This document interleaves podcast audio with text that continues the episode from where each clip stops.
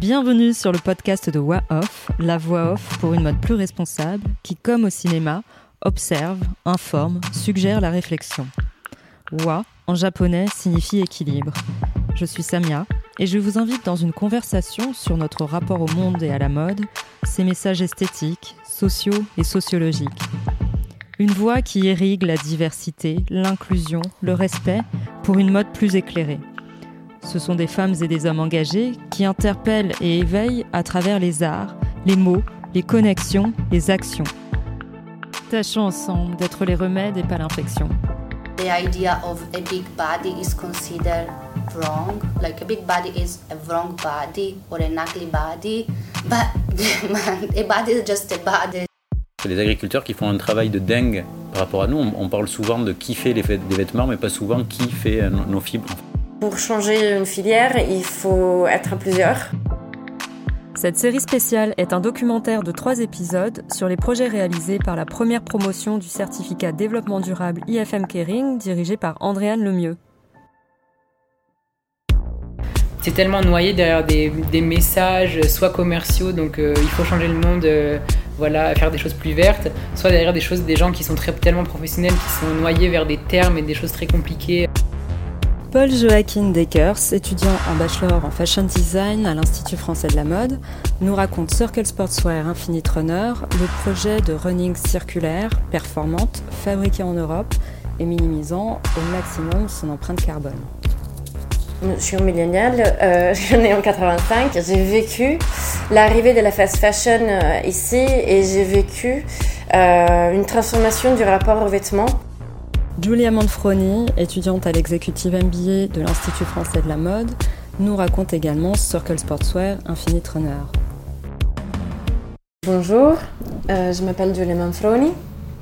Euh, donc, euh, je suis un, de formation ingénieur et j'ai un profil euh, assez technique. Et cette année, je suis en reconversion. J'ai décidé de me spécialiser dans la mode, dans l'industrie de la mode et notamment dans le développement durable. Donc, je suis en double formation à l'MBA à l'IFM et en formation à l'INSET en master. Et euh, actuellement, depuis mars, en stage chez Balenciaga dans l'équipe euh, RSE. Et pourquoi le certificat?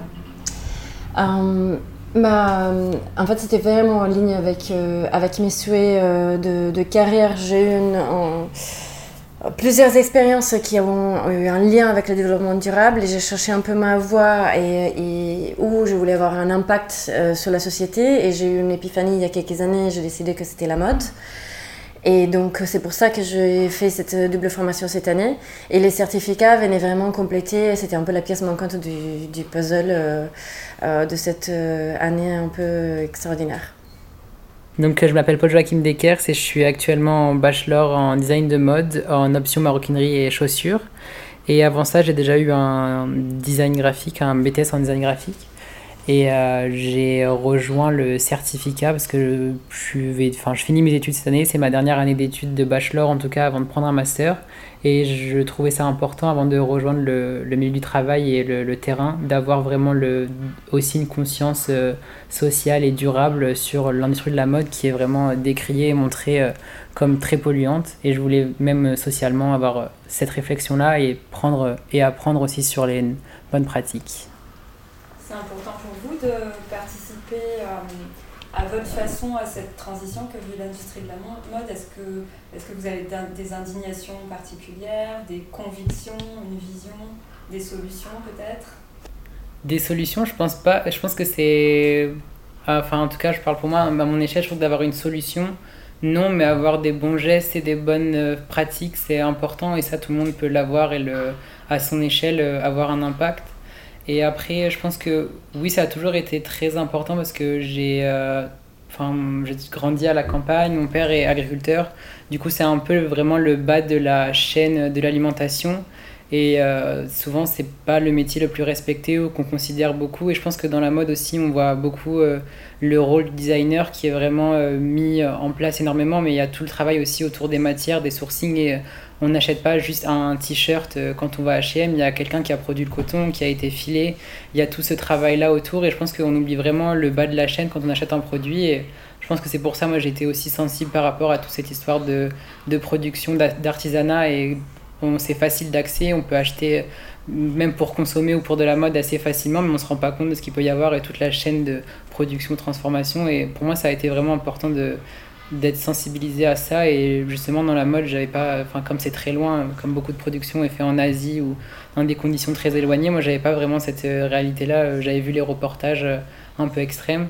Et justement ce qui était intéressant c'est que dans le certificat on a vu des d'autres initiatives et de voir qu'il y avait d'autres solutions et d'autres modèles qui étaient vraiment plus intéressants plus respectueux et avec d'autres initiatives et des solutions qui se mettent en place quoi. Ouais, toi donc c'est d'abord une euh, sensibilisation et une conscience qui vient de ton éducation et ensuite que tu as envie de répliquer euh, dans, dans, ta création. Ouais, bah oui, ça, dans ma création et dans, mes, dans ma conscience et dans mes choix, bah, en tant que designer, il y a beaucoup de responsabilités et on est aussi, euh, on lance aussi les tendances, on, on, anticipe les tendances et quand on montre ça, et je pense que c'est important de montrer qu'une tendance peut aussi être, s'inscrire dans une démarche durable et respectueuse socialement et environnementalement. Quoi. Julia ouais. bah, comme je disais, en fait, j'ai toujours euh, voulu avoir un impact sur. Euh, améliorer l'impact de l'homme sur l'environnement et la planète. Donc, depuis petite, j'ai tiré l'environnement et j'ai fait des études euh, là-dedans à cause de ça. Et après, j'ai cherché et j'ai eu plusieurs éveils progressifs concernant la mode dans le sens que j'ai d'abord eu des expériences liées à la coopération internationale, à l'accès à l'eau, à l'accès à l'énergie. Et je voyais la mode d'une façon naïve. Quand j'étais plus jeune, je n'étais pas au courant de la de l'envergure des, des, impacts. Euh, et donc, euh, j'ai découvert euh, d'abord les impacts environnementaux euh, liés à la pollution des eaux, rivières, au plastique. ensuite, j'ai découvert les forts impacts qu'il y a sur les droits humains. Et aussi, bah, comme je suis un millénial, je suis en 85, j'ai vécu l'arrivée de la fast fashion ici et j'ai vécu une transformation du rapport aux vêtements qui, euh, qui m'a frappé euh, énormément euh, et qui m'a pas plu parce que je me suis rendu compte d'être dans une boulimie de la consommation. Et en grandissant, quand j'ai commencé à travailler, il y a eu tout qui s'est tout, tout est arrivé un peu en même temps. Il y a eu la Rana Plaza, on a commencé à en, parler sous les différents angles, l'environnement, le droit social.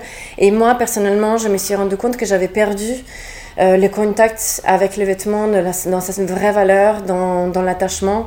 Euh, je me suis rendu compte euh, personnellement quand j'en parlais dans ma famille, quand ma mère me racontait des épisodes de, et des souvenirs, elle reliait toujours ces histoires avec comment elle était habillée à ce moment-là.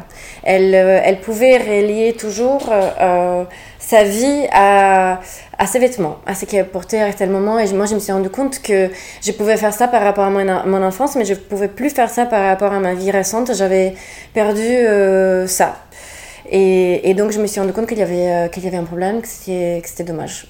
Et qu'on avait perdu le rapport entre la valeur, euh, la vraie valeur du, du vêtement et, et, et ouais, son importance. Et donc, vous avez participé dans le cadre de ce certificat au projet un Circle Sportswear Infinite Running. Est-ce que vous pouvez me raconter le projet? Euh, donc il y a d'abord eu une euh, présentation des projets généraux et je pense que moi c'était un des projets qui m'a le plus euh, plu parce qu'il était concret et il résonnait avec mon projet professionnel et ça pouvait me permettre d'avoir une réflexion sur du coup le but principal c'est de proposer une chaussure de sport en économie circulaire du coup recyclable et euh, jusqu'à la fin de vie du produit, euh, la, question de la fin de vie du produit qui était posée, et avec vraiment aussi le côté performance, parce que le but c'était de proposer une chaussure qui puisse courir pour le marathon de, des JO 2024 à Paris. Et euh, donc ça proposait vraiment un projet concret euh, de design qui faisait écho avec mon projet professionnel. Du coup, moi, c'est vraiment pour ça que j'ai voulu euh, rejoindre cette équipe qui avait l'air aussi dynamique et intéressante. Et c'était un projet, enfin, c'est très innovant et ils, veulent être vraiment pionniers dans leur, dans leur domaine. Du coup, j'ai trouvé ça intéressant de faire part de cette réflexion qui n'avait pas encore eu lieu et de voir comment on pouvait assembler tout le puzzle avec toutes les solutions pour proposer ou du moins réfléchir à un produit et une autre façon de consommer. Euh, et de voir justement bah, quand on achète un produit, généralement, enfin moi les chaussures de, de sport que j'achète, euh, quand elles sont plus utilisables et que je dois les jeter, ça me fait un peu mal de jeter une chaussure euh, qui a un bout de plastique et qui a quand même souvent qui coûte aussi un certain prix. Et donc voilà, avec Circle, on les a accompagnés dans la réflexion autour de ça, du modèle aussi qui était économique sur comment proposer une chaussure et comment être sûr que le client va ramener sa chaussure et du coup que le but de Circle soit accompli et qu'elle soit recyclée, c'était de ne pas créer de déchets en plus. Et parce que c'est vraiment un produit avec euh, une dimension euh, de santé. Parce que le, si le, le, coureur fait pas attention et court trop avec, au bout d'un moment, la chaussure va perdre de son confort et de, de son rebond qui peut vraiment blesser l'athlète. du coup, il y a toute cette notion et ce n'est pas des chaussures euh, comme une chaussure en cuir qu'on va pouvoir garder pendant très longtemps. C'est qu'au bout de 1000 km à peu près, il faut la s'en séparer. et du coup, spécificités techniques particulières pour le sport. Et c'est bah, comme un produit un peu jetable, c'est pas un produit durable, même si on en, prend, même si on en prend soin, qu'on les nettoie, qu'on court pas dans, dans, des endroits trop sales ou qui les abîme. C'est juste qu'au bout d'un moment, euh, pour une des raisons de santé, il faut la changer. Ouais, exactement. En fait, quand tu fais du running, en moyenne, c'est 6 mois, 1 an, c'est quand tu cours pas beaucoup, mhm. et c'est à peu près 6 mois où tu dois renouveler. Euh, mmh, c'est 1000 km. Ouais. C'est vraiment 1000 km la limite de performance d'une chaussure de course, et ça nous intéressait parce que ouais, c'est un, un objet qui a vraiment une fonction. Euh, qui doit supporter euh, euh, l'athlète et qui est obligé de remplacer. Il ne peut pas être intemporel, on ne peut pas le garder pour toujours. Donc l'enjeu de recyclage est d'autant plus important. Mhm. Et surtout que c'est quasiment tout fait, enfin toutes les matières qui existent, c'est quasiment que du plastique.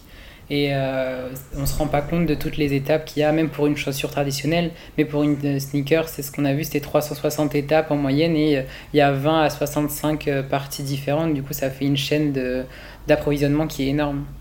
Parce que pas tout vient du même endroit, pas tous les produits viennent du même, euh, de la même usine, du même pays, du coup ça fait... Euh, Il y avait un challenge aussi de localité, j'imagine, C'est ça. Oui, oui c'est que ce qui nous a plu, c'est les ambitions de Circle, la volonté la, et la prise de conscience par rapport à une filière qui n'existe pas euh, en Europe. Donc c'est un produit qui est compliqué, euh, avec des matières qui aujourd'hui ne sont pas responsables et avec une filière qui n'existe pas encore en Europe, ni l'amont ni l'aval, donc euh, ni l'assemblage, euh, ni les matières premières, ni l'assemblage, ni le recyclage. Du coup, c'était quoi la solution ou la proposition? Bah, c'est que, enfin, en fait, en trois mois, on n'a pas trouvé une solution que personne n'a pas encore trouvée. On en a parlé à la présentation. ce qui est intéressant, c'est qu'on a pu mettre le doigt sur la réalité des choses. Et euh, quand un problème est si compliqué, il n'y a pas une solution. Ce qu'on a identifié, c'est que euh, pour changer une filière, il faut être à plusieurs. Mhm. On ne peut pas le faire seul. Donc euh, Circle est en train de, de, de, se focaliser sur des fortes alliances, sur des partenariats, pour réussir à, à générer un mouvement et à, à commencer la construction d'une nouvelle filière. D'accord, du coup, de la mutualisation avec d'autres acteurs du, de, oui. de la running chose. Ils sont en train de chercher pour l'instant euh, des euh, partenaires sur euh, les matières premières. Euh, ils font des recherches sur quel fil, quel tricotage créer qui soit éco-responsable sur la matière première et recyclable après. Et ils essaient de faire le lien entre l'amont et l'aval parce que l'enjeu de la sécurité, c'est qu'il faut tout penser du départ pour être sûr que, que, ça, que ça puisse fonctionner après et pas créer euh, des mauvaises, euh, fausses, euh, bonnes solutions et bonnes idées. Mhm. donc ils, cherchent déjà à, ils génèrent déjà des discussions avec les acteurs du désassemblage et recyclage. mais c'est en cours. Ok. Mhm. Et le, comment s'est passé un peu le process de la collaboration? Quel était votre rôle? Sur quoi vous avez contribué? Qu'est-ce que vous avez appris, fait, découvert? Euh, moi, je pense que j'ai commencé par. Le... Au début, je pensais vraiment qu'on allait directement se lancer et designer la chaussure. J'avais très hâte de faire ça parce qu'on avait parlé justement avec la directrice euh, créative et tout. Et en fait, je me suis rendu compte qu'il y avait vraiment euh, toutes les, déjà les bases à poser. Et même moi, j'ai jamais eu d'expérience vraiment dans la commercialisation et la production d'une chaussure. Du coup, j'ai dû apprendre comment une chaussure de sport était faite et je me rendais pas compte qu'il y avait autant de matière, même dans la semelle, cachée à l'intérieur. Du coup, et euh, c'est pour ça au début, je pensais vraiment que j'allais me focus juste sur le design, voir ça. Et au final, on a toujours eu les réunions ensemble. Et même, on a été invité à des réunions avec des partenaires, alors que moi, de base, dans la partie sourcing, euh, je suis pas du tout euh, inclus. Enfin, je pensais pas que j'avais vraiment ma place dedans. Et au final, on a du coup, on a partagé le point de vue et l'expertise de tout le monde. Et même moi, au niveau des en tant que designer, je me disais, bah oui, c'est vrai que j'aurais pu croire que utiliser tel matériau ou tel produit, c'était plus avantageux et au final non. Et du coup, ça a permis aussi de voir que le sourcing et la production avaient un, une importance euh, capitale. Et euh, du coup, ça, on avait principalement des réunions ensemble. C'était plus comme des euh, sortes de brainstorming où chacun emmenait les recherches ou les questions qu'il avait fait hum, avec des points précis. Moi, j'ai eu un, un, grand travail sur les chaussures de performance et euh, enfin, faire, c'était parce que Circle veut vraiment se passer dans une sorte de triangle, enfin de, de cercle qui veut se réunir la, performance, le design et la durabilité. Et du coup, c'était vraiment concilier tout ça, voir quelles chaussures est très performante et quelles chaussures durables, ou même circulaires, ont déjà été développées et qu'est-ce qui leur manque. Parce qu'ils veulent pas juste proposer un produit euh, euh, responsable, ils veulent aussi que bah, ça se voit visuellement. Ils voulaient vraiment créer le, un langage sur la durabilité pour que visuellement il y ait un message derrière le produit et que le, que le client puisse euh, l'identifier rapidement. Mais c'est intéressant parce que du coup, ça vous a, j'ai l'impression, fait sortir de votre zone de confort et d'expertise. Mhm. Mm. Oui, bah, moi j'étais plus sur le sourcing, sur les, sur les matières, et après vite, euh, je me suis vite rendu compte que bah, c'est pas comme nos recettes où tu peux mettre. Euh, euh, les trois ingrédients ensemble, les mélanger et puis voilà, dans mhm. chaussure. Donc euh, il, y a, il y a plusieurs phases et j'étais pas consciente de la complexité de l'objet, des différentes phases. Je connaissais pas les phases, donc c'est très intéressant euh, de découvrir tout ça.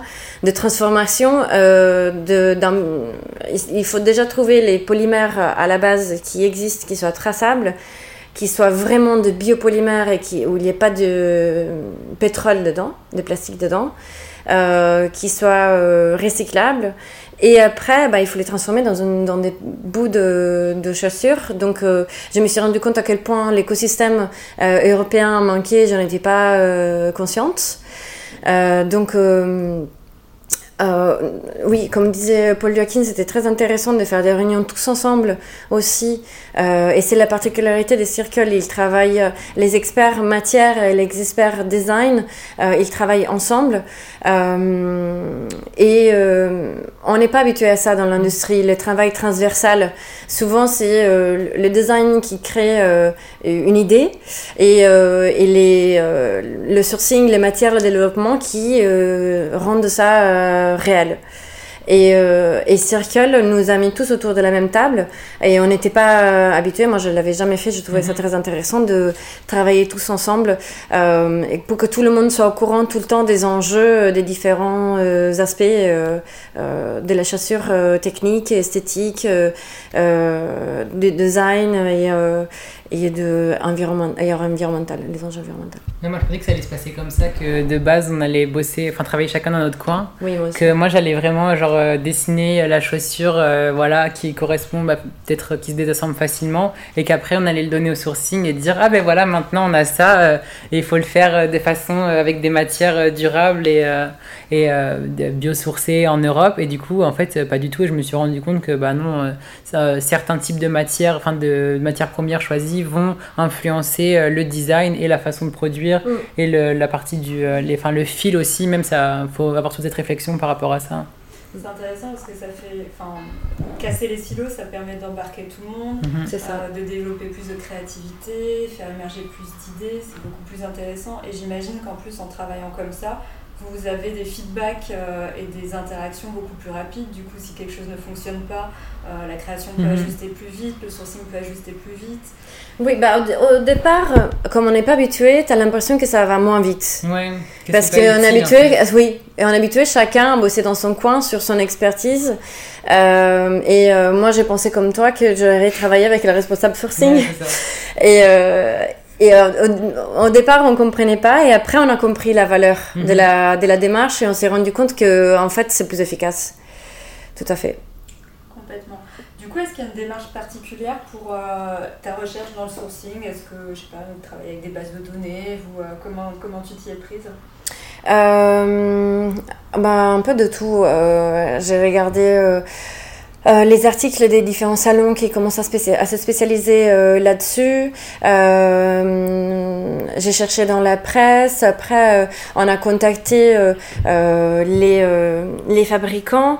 Et ce qui est plus compliqué, c'est que il faut vraiment creuser dans le sens que sur, la, sur les brochures commerciales, on n'arrive pas souvent à savoir quel est le pourcentage de composants naturels qui est dedans, s'il est euh, biodégradable, si la matière première euh, à la base, par exemple l'huile de ricin ou le caoutchouc, ils sont vraiment euh, traçables jusqu'à la plantation, c'est tr- c'est très rare. Euh, après, il faut vérifier comment euh, les euh, recycler, les décomposer ensuite. Donc, c'est un... bon, au début, c'est un, travail des petites fourmis. Mais il est nécessaire et il est intéressant. C'est passionnant comme Mm. Et toi, sur le design Euh, moi, c'était pareil, parce que j'avais pas vraiment d'approche euh, réalistique du métier. En plus, par rapport à la durabilité de façon concrète, j'avais vraiment euh, pas vraiment cherché. je connaissais un peu les informations que j'avais en surface des grandes entreprises comme Adidas ou Allbirds qui existaient déjà et qui proposaient quelque chose. Et là, vraiment, l'outil que j'ai le plus utilisé, que vraiment, si je devais conseiller les gens qui veulent faire des recherches sur ça, c'est LinkedIn où il y a vraiment, euh, bah, comme c'est un réseau de professionnels, il y a vraiment un- beaucoup d'initiatives. Alors que juste sur Google, moi souvent je faisais des recherches sur Google News par exemple, il y a plus un côté commercial et euh, vente ou des moins en surface. Alors que sur LinkedIn, je tapais euh, Circular Shoes, Sustainable Shoes et je trouvais des résultats, des initiatives, même des gens, des petits designers à leur échelle, des petits articles. Et du coup, c'est là où j'ai vraiment créé un, un panel de vraiment de plein de projets. Et c'est là où j'ai vu aussi toutes les, euh, toutes les possibilités, les, les- enfin, les opportunités qui existaient, tout ce qui avait, la la réflexion qui était déjà en marche et euh, pas forcément assez loin parce que Circle veut vraiment aller en fait plus loin que juste proposer un, des matériaux issus de matériaux recyclés. Il veut vraiment être aussi recyclable et pouvoir euh, vraiment s'intéresser à la fin de vie du produit. Et du coup, je me suis, euh, c'était plus pour cette partie de réflexion et cette partie de design et au niveau de, de l'allure aussi euh, de travail autour de ce langage de la durabilité où j'ai commencé à réfléchir un peu où, euh, comment tel matériau peut influencer euh, l'image, la couleur, le, le développement. Et euh, du coup, maintenant, j'ai accès, en fait, euh, à force de regarder ça, de suivre des gens, de, parce que bah, LinkedIn, c'est quand même un réseau social. J'ai pu, en fait, maintenant, quand je me connecte assez rapidement, j'ai les dernières informations, les dernières actualités sur ça, et c'est euh, passionnant, et je continue à apprendre, même si le certificat est fini, même si je travaille plus avec Circle, je me suis créé comme un petit écosystème de personnes qui réfléchissent à une mode un peu plus durable, et c'était vraiment très enrichissant, et c'est bah, toujours très intéressant. Du coup, ce que vous avez appris, ça vous nourrit ou ça vous enrichit en bagage sur euh, ce que vous voulez faire plus tard, sur votre pratique, sur votre métier? Oui, énormément. Bah, personnellement, mm, ça m'a.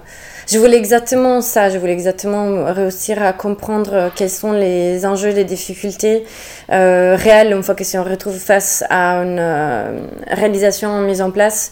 Euh, quels sont les écueils, quels sont les maillons de la chaîne qui, euh, qui manquent, euh, comment dépasser certaines.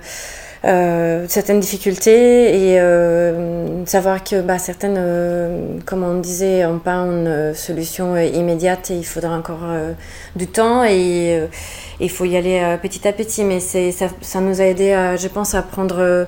non seulement ça nous a appris des éléments concrets et techniques, mais ça nous a appris à, aussi à prendre conscience de la, de la situation réelle.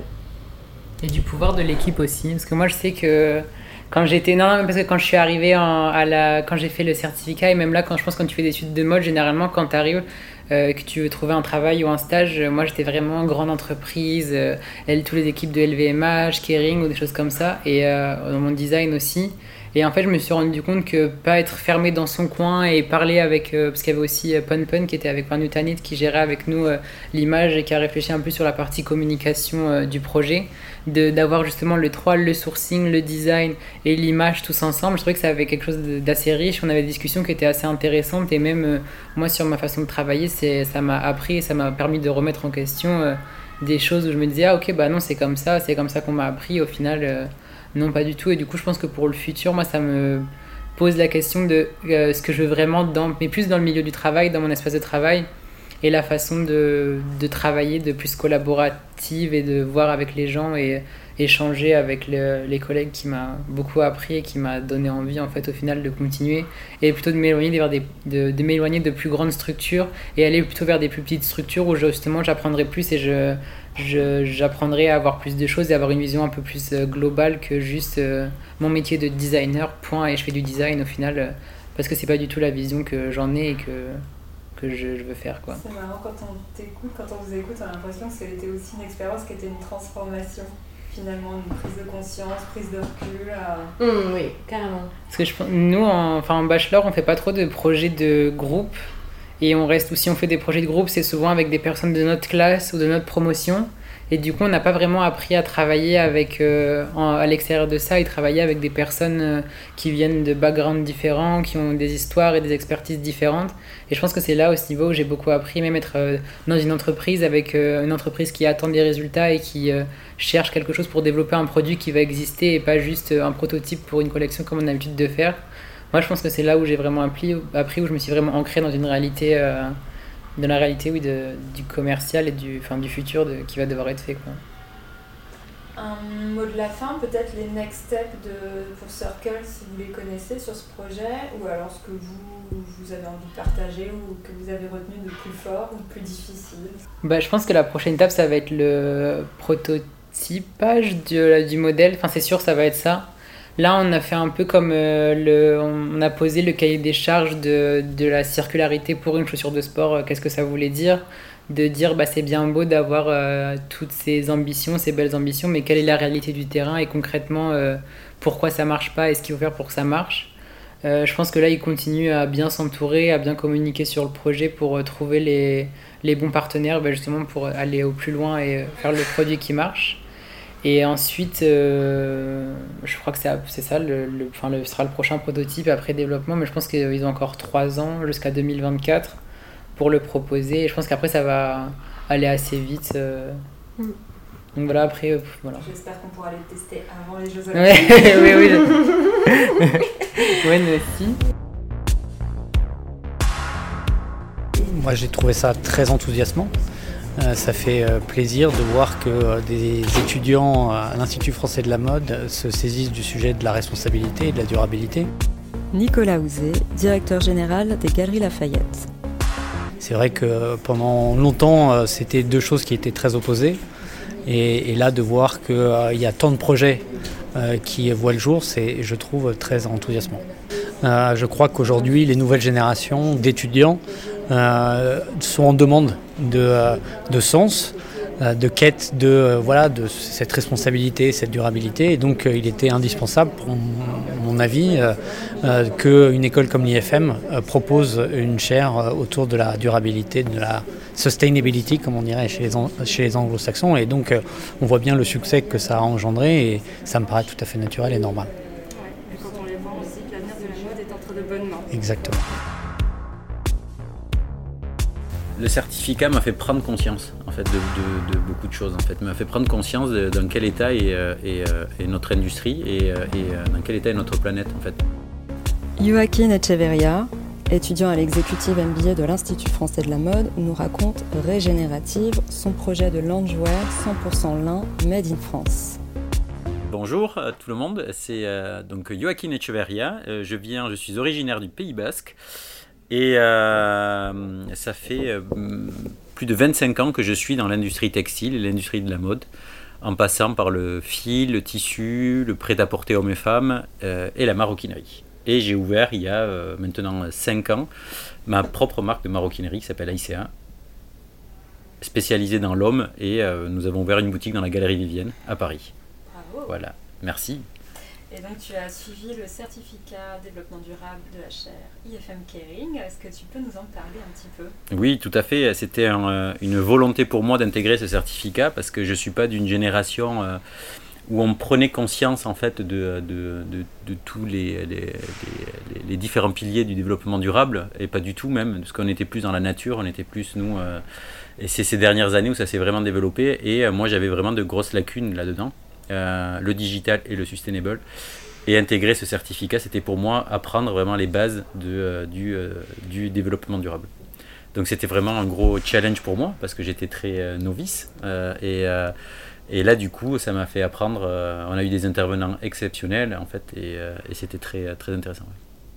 Et est-ce que tu peux me parler du coup de ton projet régénératif? Bien sûr. Euh, donc on devait faire euh, pendant ce certificat une contribution, euh, chacun à son niveau, où on pouvait travailler pour une maison ou pour, un, pour, pour une marque. Et moi j'ai décidé de créer une marque, en fait, donc régénérative, projet Project Régénérative. Et, et, je cherchais une fibre, alors on partait sur le coton régénératif et tout ça, mais en fait, de fil en aiguille, en fait, je suis arrivé qu'on avait en fait la solution devant les yeux on a le lin qui pousse en France, euh, qui est essentiellement européen en fait, qui est 80% des exportations mondiales, c'est européen. Et je me suis dit, ben, on va développer euh, déjà un produit en fait pour, euh, pour le lin, parce que développer une collection c'était trop dur en quelques mois. Et déjà on va faire un produit et, et, on, et on a cherché donc, donc sur le lin, donc la fibre la, plus vertueuse qui puisse et qui régénère les sols donc naturellement. Donc ça collait vraiment toutes mes cases, où il n'y a, pas d'eau, pas d'irrigation, pas d'OGM, euh, pas d'exfoliant, de, pas donc c'est juste une culture euh, qui, euh, qui en plus qui, qui, travaille en rotation et qui est beaucoup plus fertile pour les, pour les cultures d'après, pour les, pour les paysans, en fait, pour les, pour les agricultures. Donc c'est, tout est bénéf. Et donc le développement d'un produit, donc j'ai, je me suis mis en contact avec Safilin, donc la filature française Safilin, et on a vu quel est le numéro métrique de fil. Et j'ai contacté aussi un tricoteur qui est dans le, dans le sud-ouest, donc à Naï aussi, à, près de Lourdes.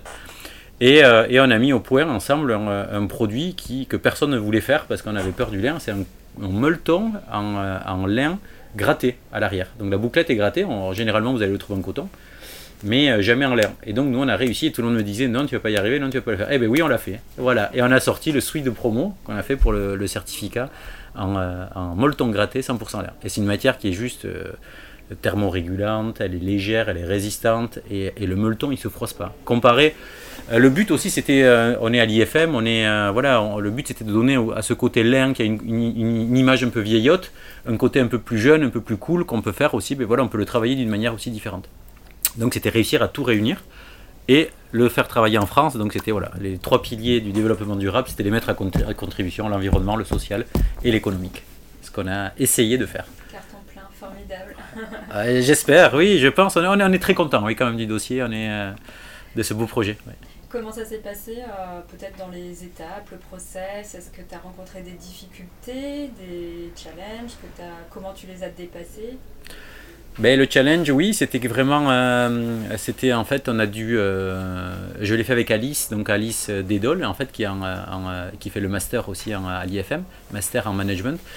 Et euh, notre, notre défi, c'était arriver à sortir en si peu de temps un produit fini, en fait, arriver à le faire. Donc c'était pour démontrer toute la filière du lin, en fait, donc de, la fibre jusqu'au produit fini. Donc c'était le projet qui s'appelait From Soil to the Garment.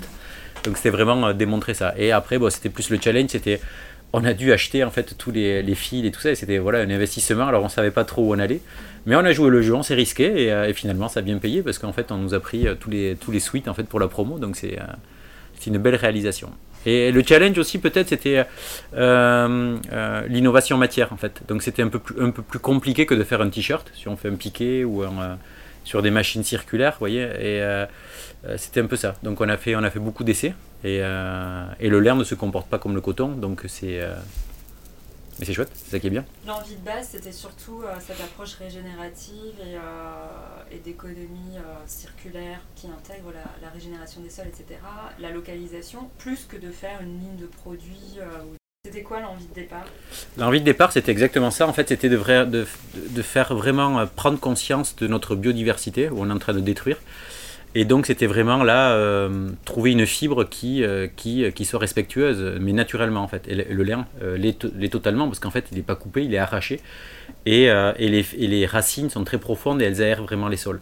Et donc, c'est vraiment une, une, très belle fibre. Et, et le but était vraiment voilà, d'arriver à démontrer qu'on est capable de sortir un produit et made in France, en fait. Donc, et le but, c'est de pouvoir, plus on fait en France, plus on va relocaliser, plus on va lancer l'économie. Et c'est euh, c'est le but, c'est notre job aussi en fait, en tant qu'étudiant et en, euh, bah, plus tout jeune, mais bon, mais c'est notre rôle en fait, de faire ça. Acteur aussi. Ouais. Acteur du changement, acteur du, euh, du changement et du.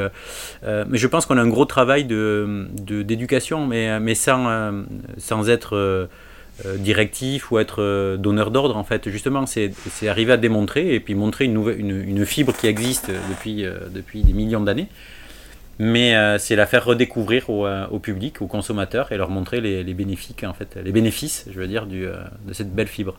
Ouais, l'éducation par l'exemple. Ouais, voilà. Et hum, pour le moment, donc, tu, as, pro, tu as présenté un suite. Est-ce que tu vas développer la collection, l'élargir? Qu'est-ce que, Quels sont les next steps ou tes, tes prochaines ambitions? Le but, c'est après, c'est de créer une petite collection, en fait, de, euh, avec, avec ce procédé innovant euh, qui a été déposé d'ailleurs. Donc, euh, et donc le, là, on va faire, on va lancer une campagne de précommande pour ce suite, justement, pour déjà, on va, on va bien expliquer. C'est pour ça qu'on travaille dessus pour bien montrer en fait toute la, la, fabrication, la transparence, la traçabilité de ce produit, de la fibre jusqu'au jusqu'au produit fini, tout en mettant en avant aussi les agriculteurs, les agriculteurs qui font un travail de dingue par rapport à nous. On, parle souvent de qui fait les, vêtements, mais pas souvent qui fait euh, nos fibres en fait euh, qu'on porte. Et donc c'était le côté humain que je voulais donner aussi à ce projet, qui est vachement très, qui est très important pour moi. Et, suivra, je pense aussi, un, un, jog pant un peu moderne qui va aller avec ce suite, un t-shirt pour finir la silhouette, et puis d'autres petits produits, oui, qui sont dans la tête. Est-ce que tu considères que ce certificat t'a appris? Qu'est-ce que le certificat t'a apporté? Le certificat m'a fait prendre conscience en fait de, beaucoup de choses en fait. M'a fait prendre conscience de, dans quel état est, euh, euh, notre industrie et, euh, et, dans quel état est notre planète en fait. Et donc oui certes je sais faire on allait faire oui des, des, des, suites en coton mais les cotons qui viennent d'où et, et ça m'a permis de, travailler de on a, eu différentes unités en fait pendant ce certificat et de les approfondir. Et j'étais, moi je savais pas du tout en fait tout ça, donc j'ai vraiment tout appris et c'était vraiment une, pour moi une grosse révélation en fait. C'est, c'est arriver à faire un projet comme ça, c'est donner du sens en fait, un peu du, sens à sa vie. C'est, ça peut être un bien grand mot, mais c'est, euh, oui, pour moi c'est, c'est vraiment un, un, sens en fait de faire euh, quelque chose de bien. Quelle a été la plus grosse difficulté si on a eu et euh, le meilleur souvenir si tu peux partager? Bah, la difficulté, c'était euh, d'arriver à mettre au point, en fait, comme on l'a dit euh, tout à l'heure, en fait, les, euh, voilà, cette innovation, d'arriver à, en si peu de temps à, à sortir un produit. Donc, c'était vraiment euh, trouver le fil, acheter le fil, euh, l'envoyer, le faire tricoter, faire des essais, un essai, deux essais, gratter. On dit non, ça marche pas, ça fait des trous, on a refait. Hein. Donc voilà, ça c'est compliqué. Mais et la, la, plus grande satisfaction, c'était le, je pense, c'est la, voir la photo avec tout le monde porter notre suite. Ça, c'était une grosse satisfaction. Ouais. C'est clair. Ouais. Qu'est-ce que tu veux dire pour conclure sur ce certificat ou sur euh, cette expérience? Une expérience euh, très très belle avec une euh, avec on avait une directrice euh, Andréane Lemieux qui était juste extraordinaire et qui nous a grâce à elle qui nous a poussé à faire ce projet aussi. C'était toujours mais vas-y euh, allez-y voilà c'était jamais bah, fais attention. Là non au contraire. Qui nous a offert des intervenants et des speakers de dingue en fait et qui nous a voilà poussé vers le haut en fait. Et, et je conseille à tous qui tous les gens qui peuvent et qui veulent vraiment participer à ce certificat.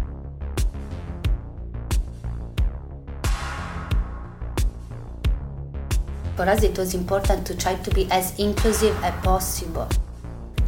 Flavia Roncolato, étudiante en master en accessoires de mode à l'IFM, nous raconte Raglan, un projet de patron durable, adaptable et surtout inclusif. Uh, my name is Flavia Roncolato. I'm from Torino in, uh, in Italy. and I am a fashion designer. I graduated in fashion and textile design, and then I I worked in uh, in design uh, in um, in Italy, but also London and in Portugal. And I ended up uh, in uh, in, uh, in the footwear field. So in the end, I decided to to to come to, to Paris to attend a master in footwear design at IFM. Why did you follow the certificate sustainability? It felt like I had some uh, some lucky knowledge about it, especially because uh, it's it's uh, it's a very it's only since uh, recent times that uh, people be, are more aware about uh, all the problematics about fashion, or or even if it's not even if they were aware, it's only um, recently that I've that I'm seeing a change, and of course, I want to be part of the change. And in order to do that, I felt like I needed to dig uh, more into it and study uh, all the problematics uh, around uh, sustainability and and uh, yeah, related to the fashion field uh, specifically in this case, um, because of course it's something that. Um, cannot avoid it uh, nowadays. Uh. Introduce it and those issues in your creativity. It's something. Yes, it needs to be part of. Uh, if you're talking about fashion design, it needs to be part of the process of the design process. Design or create a project or create a brand. Uh, whatever it is that you want to do without taking this problematic into consideration and without finding solution for the for the problems that we are having so explore more slow fashion, trying to find uh, uh, alternative business models. Let's say a different way to to approach uh, to approach fashion, and even from let's say an entrepreneurial point of view, to change the perspective, see try to see things differently, and imagine um, a different uh, way of creating a fashion project. So, um, so you created raglan. See, in this case, how uh, do you pronounce it? Raglan or raglan, whatever. It's. Uh, it's what does uh, it mean? No, it's uh, it's well, raglan is just a cut. Um, it's a, sp- it's a specific uh, type of uh, cut uh, for the sleeves. Ah. So there's no it's, second meaning behind it. It's just uh, what it is, raglan.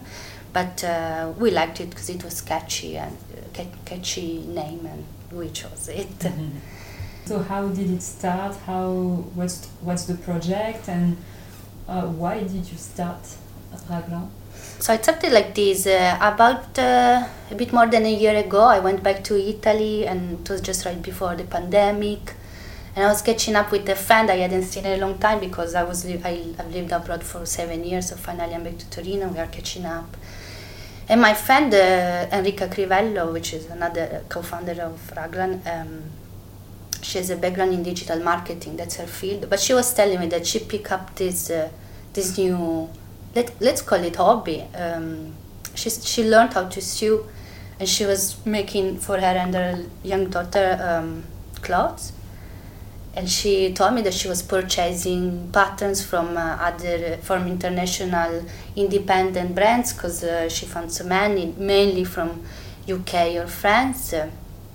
And uh, she she learned how to do it uh, very easily because there, there are also tutorials available online so um, she, she, she became passionate about uh, garment uh, making and she told me she noticed that in italy they offered it was practically zero let's say. There was nothing exciting no mm, cool new brands uh, or brands that were proposing mm, contemporary patterns uh, so anyway she decided she, she, she, she told me that uh, she had this uh, idea to create a brand uh, of patterns thought initially for the italian market and so she told me if i could help her because uh, my background was in fashion design. So I was like, okay, let me think about it and see what we can do. And then I contacted a third friend, which is Fernanda Barbero, and uh, she also has a background in fashion design but um, also she is uh, specialized in pattern making. And so in the beginning we didn't have any product to sell. We just started to, to think about it to design and we open our Instagram account uh, just to create, uh, to get ready to create our own community for the moment we were gonna be able to launch our products.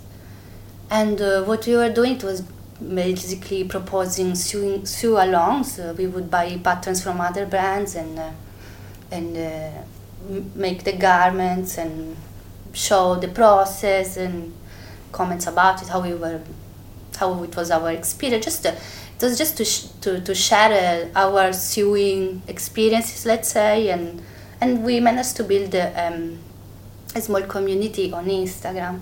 So and at the same time, uh, we, we started to develop our own patterns. We, we designed a small collection. We wanted to have, it had to be a meaning behind it. What's the point to just add another product in the market? Uh, um, for us, it was mandatory, um, considered to launch, uh, to develop anyway a, uh, a, an extensive size range because the norm is like, uh, well, at least Italian sizing, 38 to 50, 52 maybe. Uh, real people, they don't, they are, they don't, they are not like the you know runway models. Real people were have different bodies, and uh, and the size 52 is not is not uh, necessarily a big body. So we we saw that there was this uh, demand anyway. People were asking, but are you gonna have uh, let's call them plus sizes? Are we gonna have plus sizes? So we we thought that it was maybe it's, it was gonna take a bit more time for us to to launch the the product, but we wanted to take the time to develop also this second uh, size range that in our case goes from size 52 to size 62.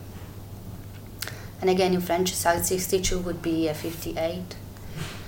Um, because anyway, uh, for us it was important to try to be as inclusive as possible because it's hard to be um, completely inclusive because what is the uh, how big can it be a size range how how how big can you go you know what is the limit it's, it's so it's very hard to do it. It's it's very difficult but anyway we we still proposed a second size range that it's uh, yeah as i was saying goes until size 62 but it was also important because um, another big problem or bias that we have is fat phobia no?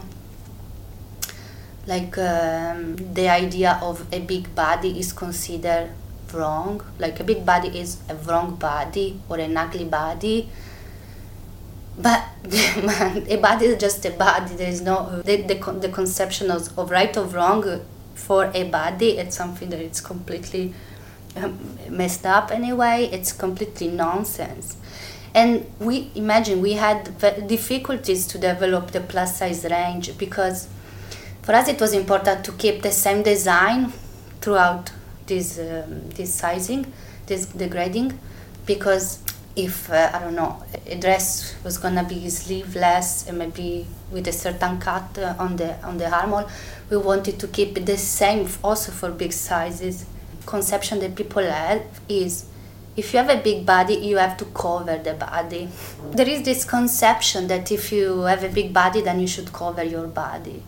So, um, for example, uh, instead of wearing something sleeveless, for a plus size, you should add the sleeves. If you propose a mini skirt, then you should necessarily also propose uh, a long skirt for a bigger body. Because you know we have this idea if you have big arms you cover your arm. If you have big legs you cover the legs. But i mean that should be a personal ch- choice. It shouldn't be fashion that um, determines these rules for people or anyway it shouldn't be um, the judgment from other people that uh, uh, influence you to to choose how you wanna be dressed. That's your own choice. So we wanted to propose the same offer for a, a small 38 until a, a big 62. We are gonna show a model that is a size 62 because that's gonna be beautiful.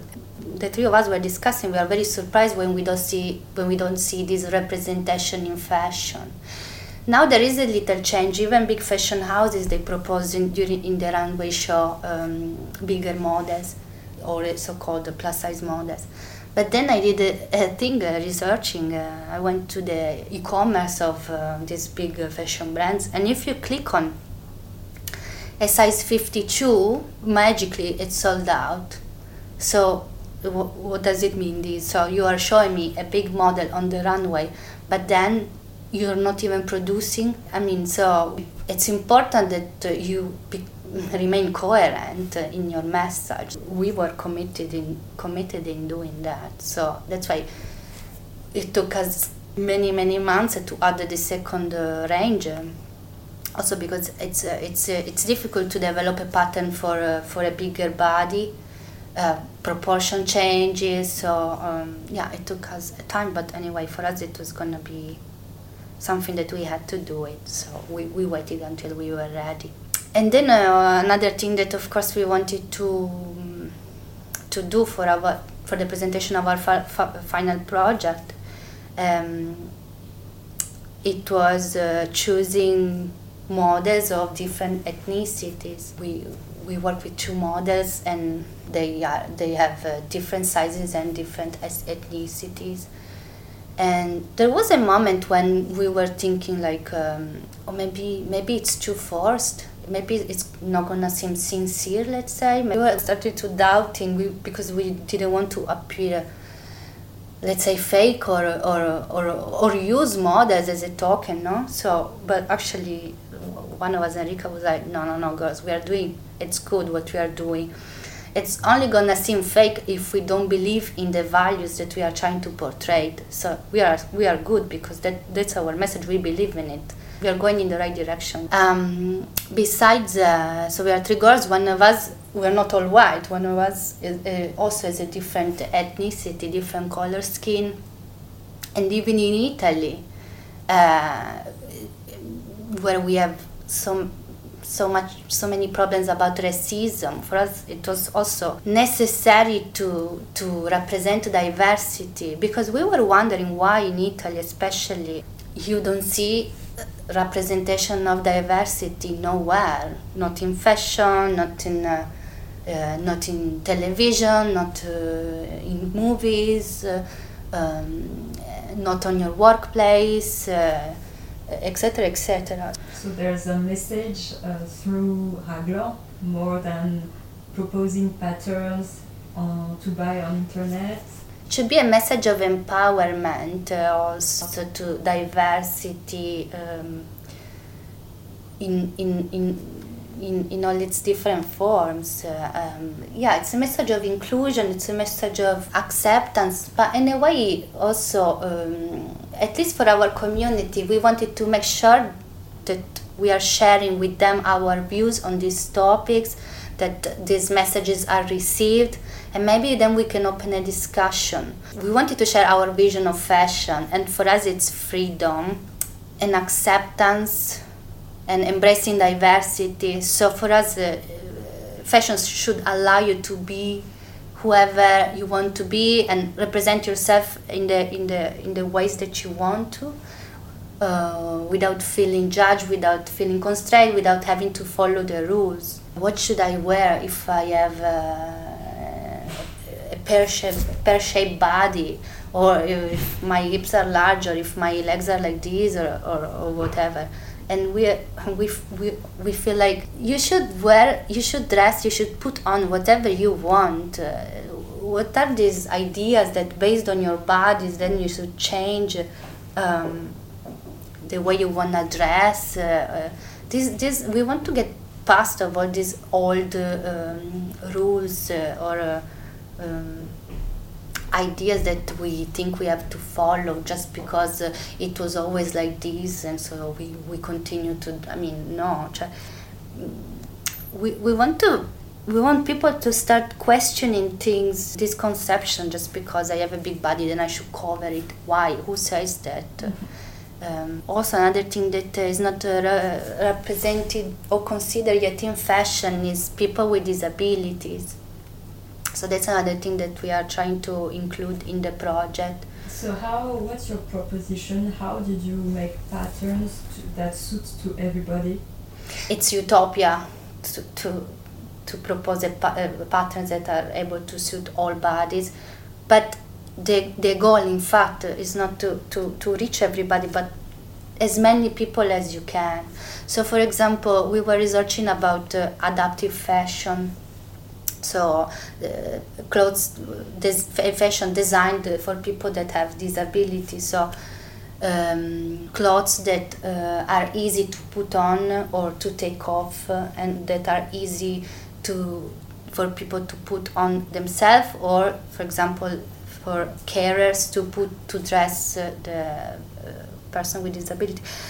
Mm, but we, we, we feel like there is no need for, for adaptive fashion to be a niche or something specific because uh, we, we could simply come up with certain solution and use them and include them in our patterns. But can be something very simple for example avoid the regular buttonholes and uh, uh, and use instead, instead snap buttons or velcro strap or something that can remain hidden but still has but even using zip on the front or using um, different fastening maybe on the back and it, it, there are all sorts of solutions mm-hmm. if you have to dress somebody then you may want to have a closure on the back because you're going to put it in, in that, like that so uh, but if you dress if it's you dressing yourself then it's easier on the front so there are many different solutions but also um, we we we also asked our community eastern community if they had some suggestion for us. And uh, for now um, I, I, only two people yet uh, were able to come up with some uh, feedbacks or suggestions. Um, I guess the moment we we we manage to reach more people that uh, go through disabilities, uh, then probably we will have more feedback, and then we can adjust. Uh, mm. Well, so now the what are the next steps for the product and what were the biggest challenge or the most uh, exciting a moment of the experience? Um, so next step is definitely offering uh, Raglan in in English so that um, we can grow our community and reach more country uh, apart from uh, Italy. I think the the most uh, the most exciting moment was when we finally launched the website, which happened in May 13 this year. Baby birth. yes, and uh, definitely the first pattern that we sold.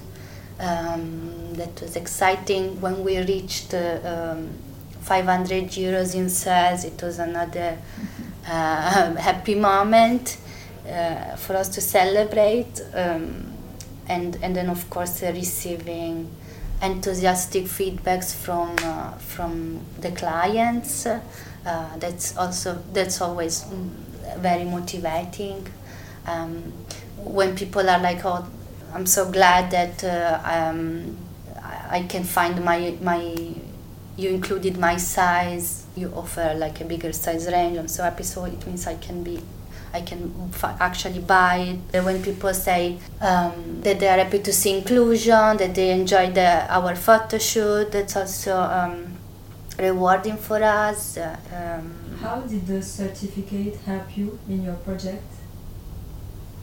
I think that the certificate reinforced um, the idea and motivation that was behind the Raglan because not only we went through all the um, environmental uh, problems that uh, fashion causes and in general the, the, the climate change that uh, it's happening but also um, when we touched again these them- thematics such as uh, inclusion and diversity, then uh, uh, we touched these topics. So we felt again that the direction we were taking with Raglan, it was, the, it was a, a good one, uh, and we should continue. Merci à nos invités d'être venus nous éclairer de leur voix off et d'avoir même fait parler leur voix intérieure. Merci à Nico Dacou de Premier Sous-Sol pour le générique. Merci à la Chambre à air pour l'aide technique. Merci à vous pour l'écoute.